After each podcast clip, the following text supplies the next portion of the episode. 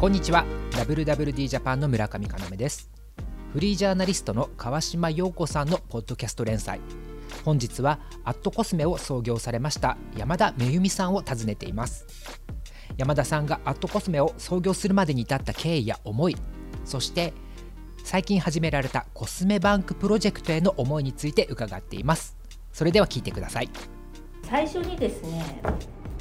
なんか最近の私の悩み事というのを聞いていただきたいかなと思ったんですが今ちょっと自分の生きてきたことを書く仕事をしていて、はい、で世の中では何て言うんでしょうね。一応あの結婚して子育てをした第1号みたいに会社の中では扱われていて、はい、たまたまそういう系譜をたどったんですけれどでも今から振り返ると無理してそれをやったわけでもないし。うんえー、ものすごく頑張ってやったわけでもなくて。大変でらっしゃったと思いますけど、ね、大変じゃなかったと言ったら嘘になる。それが大変でしたけどでその渦中にいた時はもっと会社がこうしてくれたらいいのにとか、いっぱい思いもあったんですが、えー、もう子供が30歳と29歳になって考えてみると、いやー何だったんだろう。私には自信がないって思うところがありでも若い人に向けてこんなことを話したらちょっとは役立つかなってなんだろうって悩んでんですよ。で山田さんも もう私長いお付き合いなんで、はい、いろいろ話してきて山田さんも子育てしながら、はい、素晴らしい経歴を築いていらっしゃってはたから見ると素晴らしい経歴でいらっしゃってその過程でやっぱりもしその若い人に若い人とは言いませんね。いろんな人にメッセージを投げて、少し元気になったり明るくなったりっていうこととしたらどんなことを思われますか？そうですね。なんかもしかするとはたから見たら、うん、こうなんか全てをマルチにやってる人みたいにもしかしたら間違って見えてるかもしれないですけど。必ずそう見えてます。そんなことは全くなくて。もう本当になんか何ですかね。池の上を泳いでるあの水鳥みたいに上だけはなんとか形を整えてますけど もう水面下ではもうぐっちゃぐちゃでもうもうもう本当にもうバタバタしながら。何がそんなにぐちゃぐちゃですか？いや公私混同なんて当たり前ですよね。そうですね。やっぱりまあ子供ではい、で特に、まあ、私高齢出産でまだ子供が保育園と小学低学年っていうだから母ね、母親としてはまだ新米の域を出てないわけです。いえいえ。ですのでなるほどね。本当に、はい、まあ、特にまた子供が小さいうちって体調を崩したりとかなんか急に保育園から呼び出しを受けたりとか、はい、なんかこうやはりこう時間のコントロールが自分の思い通りにいかなくなることっていうのが普通にこう。もうなんか突発的にいつ来るかわからない状態で来るじゃないですか。コントロールできないですよね仕事と違って。はい、なのでそれはもう二重三重にセーフティーナットネットを張ってるつもりでも、それでもどうにもいかなくなっちゃったり、うんうんうん、それでもういろいろこう周りにご迷惑をおかけしたことも多々ありますし、はい、でももうそういう時にはもう不可抗力でどうしようもなくなっちゃったりすると。やっぱりこう仲間の同僚だったり、まあ、一緒に会社やってきたメンバーに本当に助けてもらったなっていうのがなんか振り返ると。まあ、なんか周りの協力なしではジタバタしても一人ではジタバタもしきれなかったなっていうふうに思うんでそういうことに気づかされたっていうのは子供がいるおかげってとこありますそうですね。やっぱり、まあ、あの幸い体だけは丈夫であまりこう大病とかをせずに済んできてしまったっていうのもあって、はい、でまあ、親のか親の看護はあの経験はしていまして、まあ、父をがんで5年ぐらい闘病した後に亡くしてるんですけれども。ただそれでもやっぱりこう大人の時間でいろいろコントロールしたり、まあ、あの外部の方の力もお借りしたりして、まあ、在宅看護で続けていてで、まあ、それも母も見てましたしなのですごいです、ね、そういう意味でやっぱり自分が子育てをしてから初めてその本当に思い通りにいかないこと仕事以上に思い通りにいかないことってあこういうことなんだなって思いました。それでも仕事も続けてるってどうしてですか？私も自分でよく分かんないんです、これは答え、はい、それでも続けているし、はい、続けていこうと思ってるじゃないですか。でも仕事をしない自分って想像できないんですよね、あまずそれが、はい、あの前提としてないというか、うんうん、いやだって多分これ育児だけに集中してやったら多分すごいダメな母親とだと私は思うんですよ。どうしてどうして？大して料理も得意じゃないですしあなんというかすごくこう本当になんかもう子供さんのねためにすごくこう集中してやってらっしゃるはい。いいお母様、たくさん世の中いらっしゃると思うんですけれども、なんですかね？自分は多分こうバタバタバタバタやりながらでもなんか自分が必死にやってるところをまあ子供に見せたいなみたいな、まあ、これは自分の独りよがりかもしれないですけど、うんなんかそうですね。なんか多分マグロのようにうん。こう 回遊し続けてないと多分あの自分らしくいられない人間のような気はしてました、そのあたりって多分一緒だと思うんですよ。でも私も子育てしながらなんかこれだけ、まあ、愛情を注いではい。一生懸命やってるんだから、うん。子供ってそれを見てなんか感じてくれるんだろうなと思ってたんです。はい。ところが 大人になってからいろいろ会話するじゃないですか、はい。でどうもその姿を見ていてものすごい反発と ちょっとだけ尊敬とあるなと思っていて自分が思ってるほど何て言うんでしょうね押し付けがましくはい「母さん頑張ってるんだよ」なんて思われてなかったってことがよーくわかりま まあそうでしょうね。すだからそのあたりってこう自分の我というかはい。なんか私やってるのよっていうのが結構あったようにも思うんですよね。そうですね。なんか押し付けにならないようにって気にしてはいるつもりではいるんですけど、まあ、どうしてもやっぱり子供を振り回してるところもあると思いますし、まあ、やっぱり申し訳ないなと思う気持ちもあの偉ゼロではないです。偉ね本当に。ただ面白いと思ったのはそういう子どもたちも何て言うんでしょう。さっきまあ山田さんがおっしゃったように働くことが当たり前にはなってるんですよ。家に入る自分とかあの妻を手伝わない自分みたいなところには全然行ってないので他の事例を知らないってそういうことかもしれない。あのなんていうか一人で生きていく力を身につけてもらいたいなっていうただそれだけですね。そっかそっか。一人で生きていく力ね。はい。はいあの振り返るとですね自分も全然親の思い通りになってないんです。そうだ。その通り。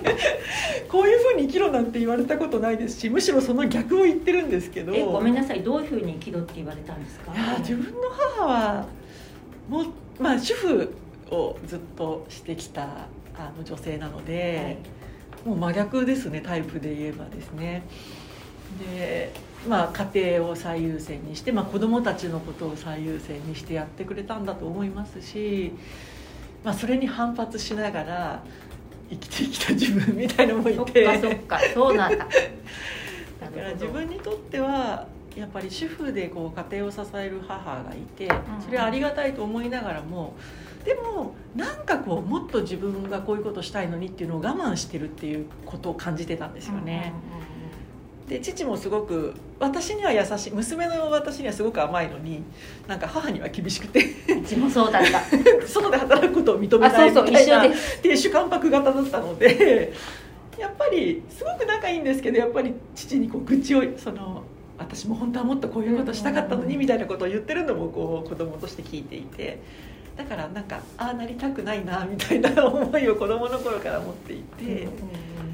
なのでなんか普通に自分が外に出て働かない選択肢がなかったと言いますか、うんなるほどでね父も不思議とそれをすごく応援してくれて。うちもそうです。似てるかもしれない。不思議ですよね。自分の妻はダメなのに。なのに娘娘には OK みたいなところってありますよね、はい。そうです。でもそういう流れの中でなぜ山田さんはコスメ業界に入ったんですか？もともとはですね、はい。あのもう小学校物心ついた時から中高まで獣医さんになるつもりだったんです。獣医さん？はい。あ前に聞いたような なぜ獣医さん？いや動物が好きだったからですね、はい。もう本当にちっちゃい頃から犬とか、まあ、あの動物園行くのとかも大好きでしたし、もう獣医さんになろうってもう心に決めて何の迷いもなかったんですけど、高校2年生ぐらいになってその具体的な志望をこう決めるっていう段階でちゃんとその獣医学部を受ける準備を自分なりにしてたのに急に母に反対されて急にはい。なんかもっと早く行ってくれよって話なんですけど。ね。はい。まあそんなに本気だと思って聞いてなかったんだと思うんです。で私が本当に大学で獣医学部ばっかり調べてるのを見ていやいやあの弟がいて下に控えてたんであの女の子で、まあ、女の子でって当時はそういう表現をされて、6年間が大学に通わせなきゃいけなくて、獣医になるたはめにはね、い、しかも開業のの支援とかできないと。その病院を開きたかったんで。で そんなかけられないから、まあ、4年生のところにあのなんとか言ってくれと、はい、行ってくれという話をなんかまあだからあんまり真面目に話し合ってなかったんですよね 親と。全部自分で決めちゃうタイプなんで。そっかそっかなるほど。でこう言われた時にすごいガーンってショック受けたんですけど、でもなんかそこからまあでもいろいろ自分で考えるうちにだったらやっぱりバイバイオテクノロジーとか生物学とか自分の関心が向く方向に進みたいなっていうのと並行して私子供の頃からずっとあの絵画の教室に通わせてもらってたんです。で絵を描くのが好きで、絵画はい。絵を描いたり工作をしたり、まあ、彫刻したりなんかいろいろ自由にあのさせてもらうあの図画教室こ工作教室に通っていて油絵とかを描くのがなんか好きだったんですね。あそうですか。なんかそういうことを考えた時にものづくりに行きたいなっていうのがなんとなくこう自然と自分の中でこうふつふつと湧いてきて、何が自分が生み出すような。はい、なんで多分こう目標に向かってガーって言ってないと気が済まないタイプなんで 順位がダメになった時に次って考えた時になんかバイバイオとか生物でしかもまあものづくりででやっぱり化粧品ってすごく小さい頃からなんか香水の瓶とかが見るのが好きでよく美術館連れてってもらったりあのラリックとか、へはい、ーあのドームとかのこうなんか展覧会があると、はい。母に連れてってもらってみたいなことをしてたのでそれで化粧品業界っていうのもなんか結構自分の中では大学に入るぐらいにはなんか決まってたんですよね。当然こうお化粧も当時好きだったんですか？あいえ全然メイクとかに自分がこうなんていうかあのいわゆるコスメフリークなわけではなくて、あーただ化粧品業界で何か作ってみる。はい。まあ、自分の身近なもの、はい。まあ、かつなんか母の兄弟とかおばあちゃんの兄弟とかに必ず会ってでなんかすごく女性にとってはその不可欠なものというかうんですし、うん兄弟って思い出ありますね。はい、そこでこっそりやってみたとかね。そうなんです。あとはやっぱりボトルが並んでたのがすごく印象にあって特に資生堂さんの素敵な昔のオイデルミンとかですね。あとはへーなんかあの結構香水が好きだったのか並んでたんですよね香水の瓶が。ラですね。でなんかそういうものの記憶がやっぱりすごく鮮明にあって。じゃあその頃からもう業界としてはそっちに進むっていうのがはっきりしていて。そうですね、はい。で特に大学がまあ理科系で、まあ、はい。バイオって思っていったので、あの化粧品メーカーさんとこうあの共同研究しているような先生が身近にもいらっしゃったのであ大学時代からすでに企業と関わってっていうこともあったんですね。そうですね。なので私もあの大学4年から外部の研究生であの大学じゃなくて外に出てあの研究室にあのちょっとこうなんなんかインターンみたいな感じで入れてもらってなんでちょっとなんか一歩早く社会に出たような感覚というか優秀だったんだあいえいえもうなんかちょっとつ盲信なんでもう化粧品の仕事しようと思って。ちょっとつもしはい、で就職も最初は化粧品のメーカーさんに？はい、原料メーカーのあの研究職として採用していただいて。はい。はい。入ってみてギャップとかあったんですか？それとも割と想定通りだったんですか？いやあのすごく楽しかったんですけどやりがいもあの感じていたんですけどもはい。なんか入ってから基礎研究にこう日々取り組む中で例えば植物から生理活性の高いものを身につけてきて植物から何ておっしゃいました？あと例えば美白のエッセンスとかって何々エキス配合とかありますよね。それってあのえー、と自然界のその植物からこうせその有効成分を見出してきて、でそれをあの研究開発して実際商品にして、まあ、原料として販売してっていうようなことをしてる会社だったのでそういったそのいわゆる、えー、と最終製品に関わるよりもっと前段のなるほど、はい、成分。基礎研究の,、はい。あのまあ、仕事に従事してはい。それをしてる中であでもなんか自分がやりたかったのは基礎研究というよりはもっとエンドユーザー寄りのはい。むしろ研究より開発プランナーなんだなっていうことを気づいて入ってから、はい、感じるようにはなっていきました、なので、あのまあなんかこう大学生の時はそこら辺りをこう一緒くたに捉えてしまってたんですけど、はい。自分のやりたいものづくりは研究よりは開発企画なんだなと思うようになってはい。でたまたまご縁があって化粧品メーカーさんに転職してるんですけど。それで企画の仕事を実際にやってみて、それはそれでまた面白くなっちゃってはい。ちょっとつ盲信だったんですか？そうですね。はい。えどこのメーカーさんかって言っちゃいけないんですか？あいいえあの伊勢藩さんっていうはい、あのキスミコスメティックスっていう当時はあの名前でいらっしゃったんですけど、はいはい、なので本当にあの自分が初めて中高生で使ったリップクリームって、うん。確かキスミ覚えてます。憧れました。そうあのリップシャインっていうあの、はい。ちょっと可愛い。ピンクがそうですそうです、はい。まあ、無色のやつとかもあって、はい。でいい香りのちょっと美味しい香りのとかいろんなそっかなるほど、はい、バリエーションがあって、はい。なのですごく自分としても馴染みがあったのとあの、まあ、たまたま理科系のあの出身のメンバーであの開発チームを作るみたいなお話をたまたまあの先輩経由で聞いてそれでなのでうん。あのそのあすみませんお話をいただいたのであの転職を決めたっていう形なんですけど。企画をやってみて何が一番面白かったですか？そうですね。研究職との違いで言うとやっぱり直接お声を聞きながら、まあ、アンケートを取らせていただいたり座談会に参加させていただいたりしながらどんな商品がいいのかっていうことをこう考えてまとめていく過程ってやっぱり何て言うんですかねニーズありきというかいろんなお声を聞きながらあの考えをまとめていくっていうのはなんかすごく、まあ、これまさにこれがやりたかったなと思って楽し手く応えがあるって感じですか？ねそうですね。で実際にそれが最終製品になって、はい。で使っていただいてまたその声をフィードバックいただくっていうサイクルがなんかもう楽しくて仕方なくて。でもまあ、手応えっては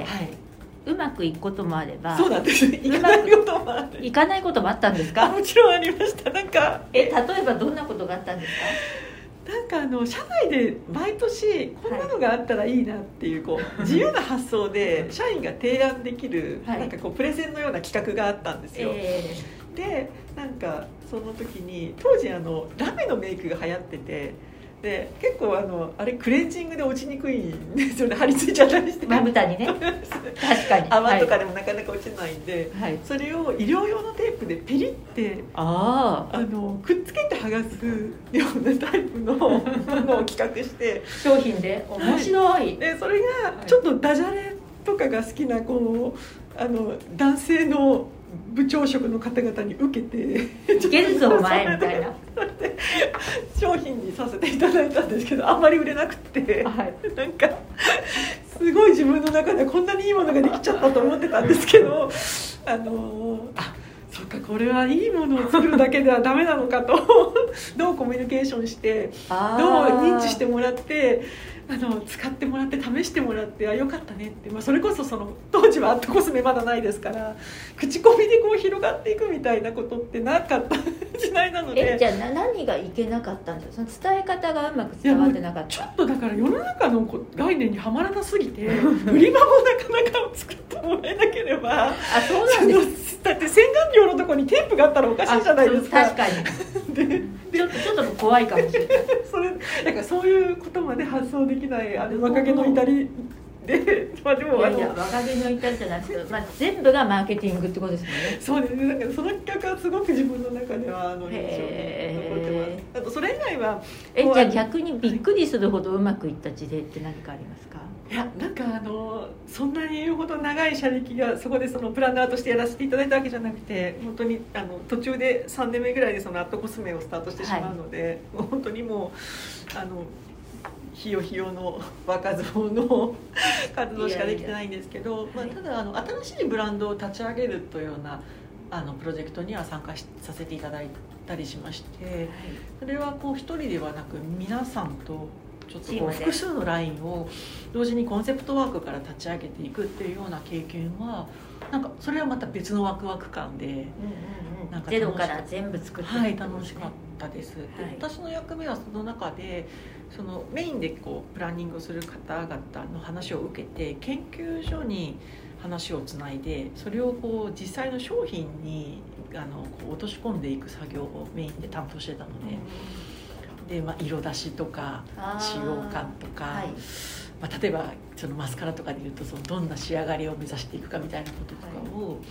なんか研究所のプロフェッショナルの方たちと企画の方その間をつなぎながらこう進めていくみたいなはいこととかはなんかすごいこうなんか全てが調整事なんですけどでもそれでみんなのチームワークで商品ができていくみたいな。でもとかくメーカーさんと仕事するとはい。常々感じるんですが、はい。これだけの技術があるんだっていう開発チームと、はい。そんなに全部はいらないんだよっていうなんか企画のチームとのギャップがあってそこをどううまく調整するかって結構難しいなって思うんですよ、あるいはお客様ってこんなもの求めてるんだけどっていうのと技術をどうつなだから山田さんのした仕事っていうのはすごく重要な要ですよね。いやでもなんかそれはやっぱり新しい何かが立ち上がっていく時にプロジェクトメンバーではい。こう始まる時ってすごく幸せな、始まる時はね。はいだと思うんですよね、はなので今申し上げたのは本当にこう一体となってうん。皆さんでこんなのもできるよじゃあこれがいいんじゃないみたいなディスカッションがあったのがすごく印象に残ってます。逆に言うとこういろんな仕事をやってきて感じるのはそのチームの今おっしゃったギュッと感があれば結果オーライだなっていう。まああのま、間違いなくそれがないといいものができないと思うので、そうですよね、はい、でそういう時に何が大事なんでしょうねこのチームがギュッとなるってぱりこう同じビジョンを描けているかじゃないんですかね。こういうものを実現しようっていうところにズレがあると、い、ろんな思惑が出ちゃう気がするんで。すね。ね。はい、そこでものそのためにコンセプトワークってあって割と最初の段階で目的ってはい。そこではっきりさせるじゃないですか。はい。だけどどんどんミーティングってこうずれてってはい。でまたギュッとここに戻ってそもそもなんだっけっていうところはいはい。に戻ら戻るっていう繰り返しな気がするいやおっしゃる通りだねと思います。はい、それこそアジャイルですよね。そうですねはい。でその時にこう山田さんが小さい頃からお好きだったなんて言うんでしょうねこう美しいとかクリエイティブってことって意外と私は重要なんじゃないかと思ってて、えー本題とそれるか分かんないんですけど前にこんな経験があったんですよねそういうチームミーティングやっててどんどんブレていくんですよはい。でそもそもこうだったじゃないって話をしてもこう言語の話になっていくとどんどんその細かいところの指摘になっちゃってでそこに参画していたアートディレクターが宿題でもないのにポスター作ってきたんですよ。そのはい。コンセプトの世界観を勝手に。はい。でこういうことだったんじゃないんですかって広げちゃったらみんながうわーって気持ちが変わっちゃってあこうだったよね。で求心力になったので私はなんていうの言葉だけで詰めるだけじゃなくて、うん。やっ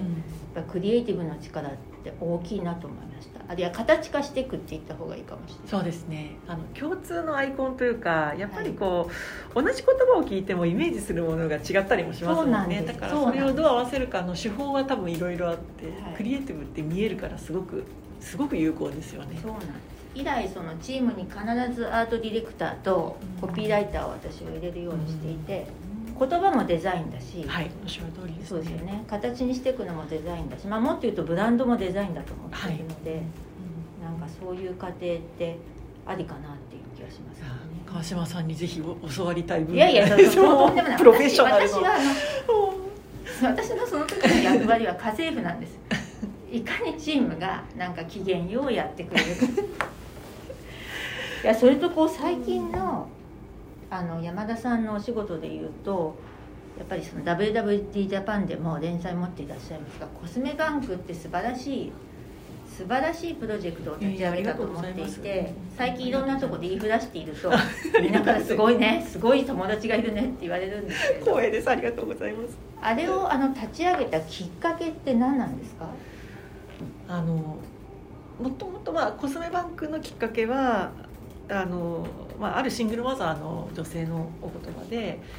そのお子さんの晴れの日なのに口紅一つ化粧品が手元になくてはい。でもうそのすっぴんがまあ、やっぱりその方にとってはちょっとその悲しい。うんうんうん。でそれをマスクでお顔を顔隠隠して参列したっていうようなお声を、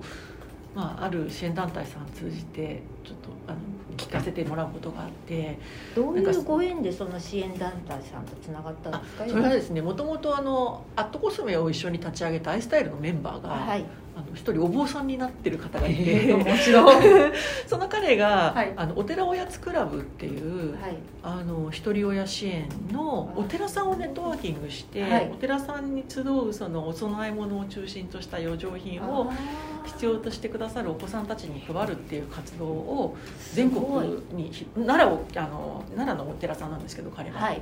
お寺八つクラブあお寺おやつクラあブお寺おやつ失礼しました、はい、でそれが今あのそのお菓子とか食べ物だけじゃなくて、はい。い、ろんな日用品とかあとはあのお寺へのあのそのお供えだけではなくて企業さんからいろいろその商品を受けあの受けてはい。その仲介をするっていう活動にどんどんこう広げてらっしゃるんですね、はい。で NPO を作って。でその代表の彼はもともとだから仕事の同僚で,、はいでまあ、自分自身もですねやっぱり化粧品って女性の幸せその人々のウェルビーイングのためにあるのにどうしてもリサイクルとかアップサイクルが難しくて、でまあ余剰品をあのいい靴の利活用できない、まあ、最終的には廃棄するしかないっていう状況は、特にこうコロナ禍人流も減ってる中でものすごくやっぱり問題意識が自分の中でふつふつとこう大きくなっていって。なんとかできないかなって思いを一方で持ってた中でたまたまその彼と話をしていやもうこれはもうおつなぎしない理由がないなと思ったんですよね、その本当に必要とされてらっしゃるのに今は手にできないっていう女性が、それだけ切実な思いをされてらっしゃる女性たちが存在するのに、一方で廃棄ししてる場合じゃないなと思って。そうですね、はい、でやっぱり中業界の中にいてその廃棄されるものが決して品質的には問題がなくて本当にあのつい最近まで店頭で売られていた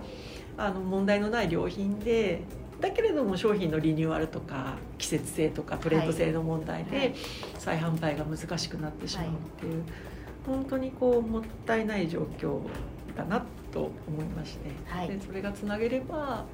今あのキャッチコピーを、えっと「女性と地球にスマイルを」っていうふうに名付けてはい。今活動しているんですけども、はい。まあ、女性にとっても企業にとっても社会にとっても、はい。まあ、もっと言えば地球にとってもはい。三方よし四方よしの,、はい。あの取り組みになるんじゃないかなと思って始めたのがコスメバンクプロジェクトです。つまりそういうあれですね。あの困っている方にコスメをお分けするっていうような活動を、でもなんかお分けするっていうのはおこがましくてむしろ使っていただくんだと思うんですよね。だってやっぱりその女性のために製品を生み出してるのに、それを廃棄するってメーカーとしても自分がメーカーの立場でもやっぱりすごく悲しいことなわけです。そうですね。残念なこと、はい。でなのでその全ては無理でも一つでもうんうんうん。二つでもやっぱり必要としてくれる方に使っていただいて喜んでもらえたら、それってもうなんかメーカー冥利に尽きるじゃないですか。そうです。ねそのために仕事し作り手の方も嬉しいし、はい。なので、まあ、自分が企業の立場だったらそう思いますしやっぱりそれをお手伝いさせていただくというかそれはなんかやっぱり二十数年アットコスメをやってきたからできることではありましてやっぱりたくさんのあのおお世話になった方々がいらっしゃる今だからこそできることだなと思いまして。それを実際受け取った女性たちの反応ってビビッドなところでどんな感じですあかーなんか本当にあのもう見ていて涙が止まらなくなるぐらいえ言ってください。あのここで泣くから、はい、あの本当にもうあの感激の声をたくさんいただいてますね。あの10年自分のものを買ったことがなかったもうか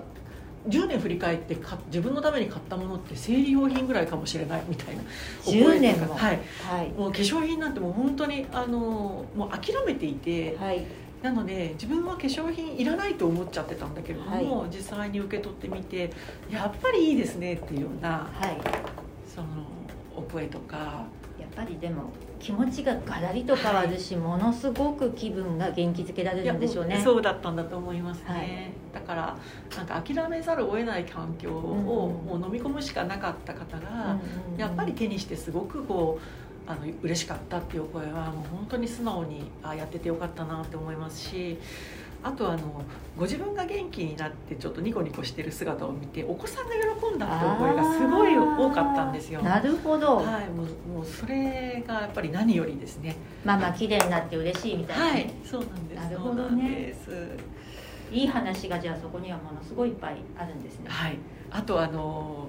お母様とそのあの差し上げたあの女性のお母様と娘さんと3世代でキャッキャ言って楽しみましたみたいなお声とか。ああいいですね、はい。男の子も入っちゃっていいんだけどね。そうですそうです。あの楽しんでみてもいいんだでもあの男子にもう使わせますみたいなお声もあって、はい。なのでやっぱりあの特に経済的困難下にいらっしゃるご家庭ですとお子さんが年頃になってもなかなか周りのお友達のように商品を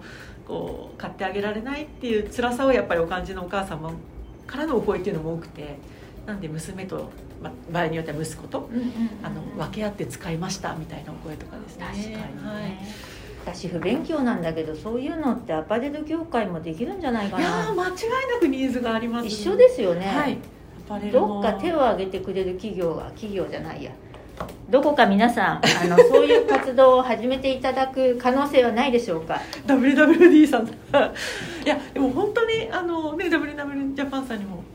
あのお声が寄せられたっていうのを村上さんからも伺いましたけれども皆さん何かなさりたいお気持ちは間違いなく終わりだと思うのですがやっぱりなんかどこから始めたらいいのかっていうその取っかかりの部分でちょっと躊躇されてしまわれたりあとはあの今回あのコスメバンクの企画でもすごく多かった声としては廃棄する予定のもの余ってるものを差し上げていいのかって、うんそうですそこに自信がないっていうおっしゃる企業さんがすごく多かったんですよ。何の自信がないんでしょうね。いややっぱりその、えっと、余ったから差し上げてしまうっていうのが失礼に当たらないかっていうお考えだと思いますね。でも、まあ、あの実情をいろいろ伺ってる中でそれよりもやっぱりあのお渡しして喜んでいただけることの方が、はい上回る。はい、上回りますし有益ですし、まあ、はい。社会のためになるはい。と、あの考えますっていうことを、まあ、お伝えしながら、はい。まあ、実際にあの支援団体のあの運営をされていらっしゃる方々からも本当にたくさんアドバイスいただきましてであの過去そういった商品提供の実例を皆さんお持ちでやっぱすごく喜ばれるんですよっていうお声を多数伺えたので、はい。私たちも自信を持って企業さんにいやこういう状況ですよっていうのをご説明できて。なので本当にあの私たちだけでは全然この企画は成し得てないですし企業さんも支援団体さんもあとは当事者の女性たちからも本当いろんなお声を聞きながらそれをこうおつなぎする黒子として自分たちが、はいあの動いていきたいなっていうのは本当にお声を伺いながら感じたことでして。でも、まあ、手を挙げたのは山田さんなわけだしあのそれをするってある意味勇気があるし確信がないとできないことですよね。確信というか信念というか。まあでもあの喜んでいただけるだろうっていう確信はやっぱりいろいろお話を伺ってる中でものすごくあの持ってました、はい。で特にあの場合によっては支援団体さんがご自分たちのその自腹を切ってあの必要なその化粧品とか日用品をお買いになってそれを女性たちに届けてらっしゃるっていうのをお話も伺ったりしてましたので本当にそこにはニーズがあってやっぱりものすごく必要とされて喜ばれるんだなっていうことは感じてましたのでその企業さんが自信がないとおっしゃるところには、まあ、確信確信を持ってこうご説明ができたというかですね。そしてこう輪が少しずつ今広がってきている感じですはいそうですね。あとは、まあ、私自身が一人親なので、はい、あのそういう意味ではあの本当にやっぱり子供をちゃんと見なきゃいけないっていうことがものすごくプレッシャーでうんうんでなんか自分を装ってる場合じゃないなっていうなんかこう自分が綺麗にこう、まあ、装ったり身だしなみを整えることにある種の罪悪感を感じてしまうような部分もはい。当事者としてやっぱり感じていたえ？時期があります。あそうですか。ママがそんなにおしゃれしちゃいけないんじゃいない？かやもうはい。何よりもやっぱりこ子供たちをちゃんとその大きく育てることが、まあはい。大人として親としてのもうまあね。あの最大の責任であり、はなんか自分のことは二の次っていうのがなんかこうあある種社会から要請さされてしまってるように感じているというかなんかでも多分まあ一人親親に限らずあの、はい。ね、あの親御さんってみんなそういうとこあると思うんですけれども。でも私こう子育てしてて子供がちっちゃい時多分同じような心境の時があったんですよ。で多分傍から見るとなんかこうガリガリ働いてる感じがあったみたいで、い、やねってある方から教えてもらってまあ1週間に1時間でもいいから自分の時間を取った方がいいかも、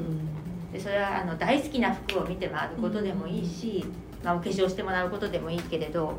もうちょっと自分の好きなことをちっちゃくてもいいから、なんかやらないとお子さんもいっぱいいっぱいになっちゃうわよって言われてはい。ハッとしたことありました、そうですよね。やっぱり特にこう仕事と育児家庭の両立だけでももういっぱいな中でそうそうそういっぱい。プラスアルファを求めないでくれっていうこうな私たちマクドだから 全部パッツリやろうとするけど所詮無理なんですよね、はい、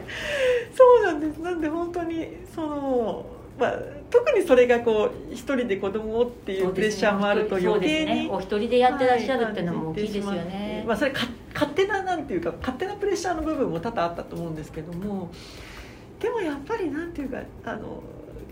日本の国での子育てってやっぱりすごく大変だなって思うんです。思いますね、はい、やっぱり議論がね横行してますよね、はい、あの周りは要請してないのに勝手に感じてしまう部分もあると思いますしあと実際私も小さい子2人を連れてスーパーとかに行ってこうレジを待ってる時に子供たちがキャッキャ騒いじゃったりしたのにすごいこう厳しくこう叱られたけ経験とか あとはあのエレベーターがバッと開いて子供たちがバーッと乗り込んだ時に「お前のしつけがなってない!」っておじさんに怒鳴られたりとかしたことがあって。えなんかすごいこうドキッとするんですよね。えでへえそっか。大丈夫ですよ。今思えばそうなんですけど。あそうね。特にまだ血のみ子今はまだね2人を抱えながら仕事してたはい。そうです時は、ね。本当にこうなんか親としてはい。あるべき姿を求めすぎて、でもそれで言うと私も幼稚園の参観日とか行くじゃないですか、はい。こんな格好して。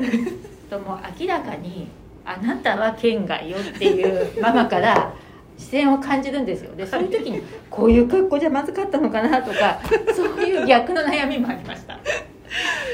そうか。あの私はあの保育園に子供を2人とも入れてますので、はい。そういう意味ではみんな働くママさんだからそうね。そこはなんか一致団結したこう仲間感というかすごいこううお互いがお互いを受け入れるみたいな感覚ってすごく強かったんですけどやっぱりちょっと小学校に上がったらでしょ？感じが違いましたね。でしょ？やっぱり親御さんもネットであの主婦業をされてらっしゃる方とか、まあ、いろんな属性の方が保育園の時よりはやはり入り混じりますので、はい。なんか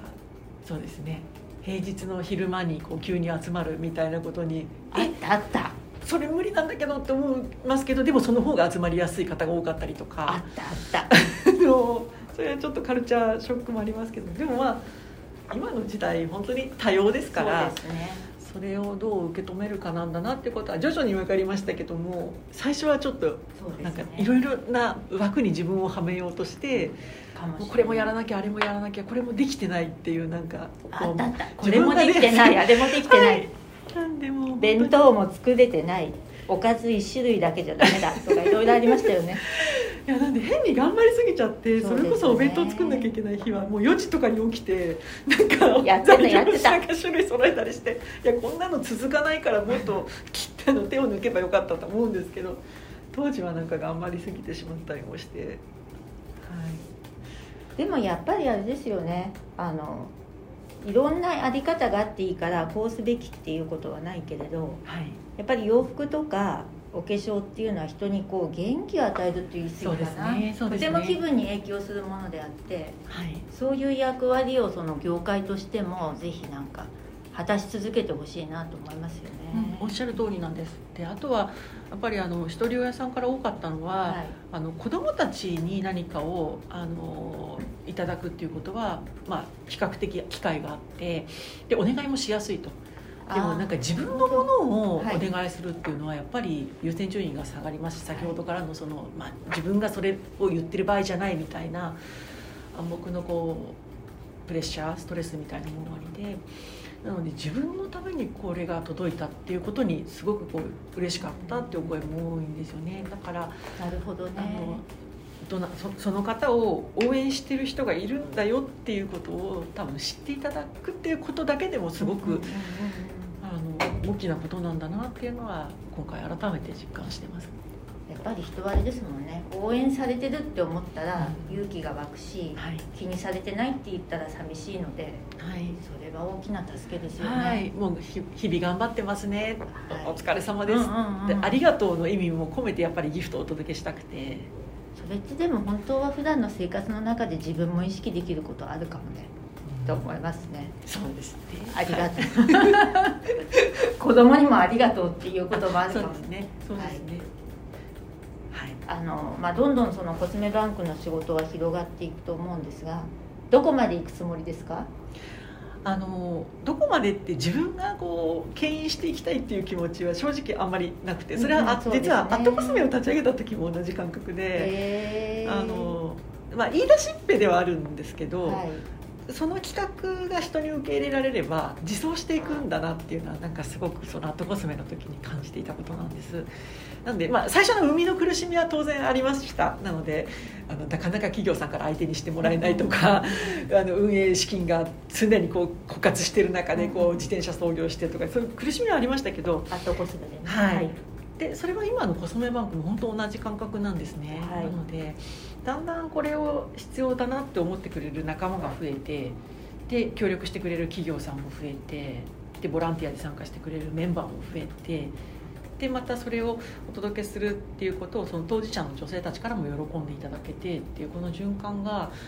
1回去年の秋からパイロットテストで回してみた中だけでもものすごく規模が大きくなってきてるんですね。なのでこれをこうサステナブルな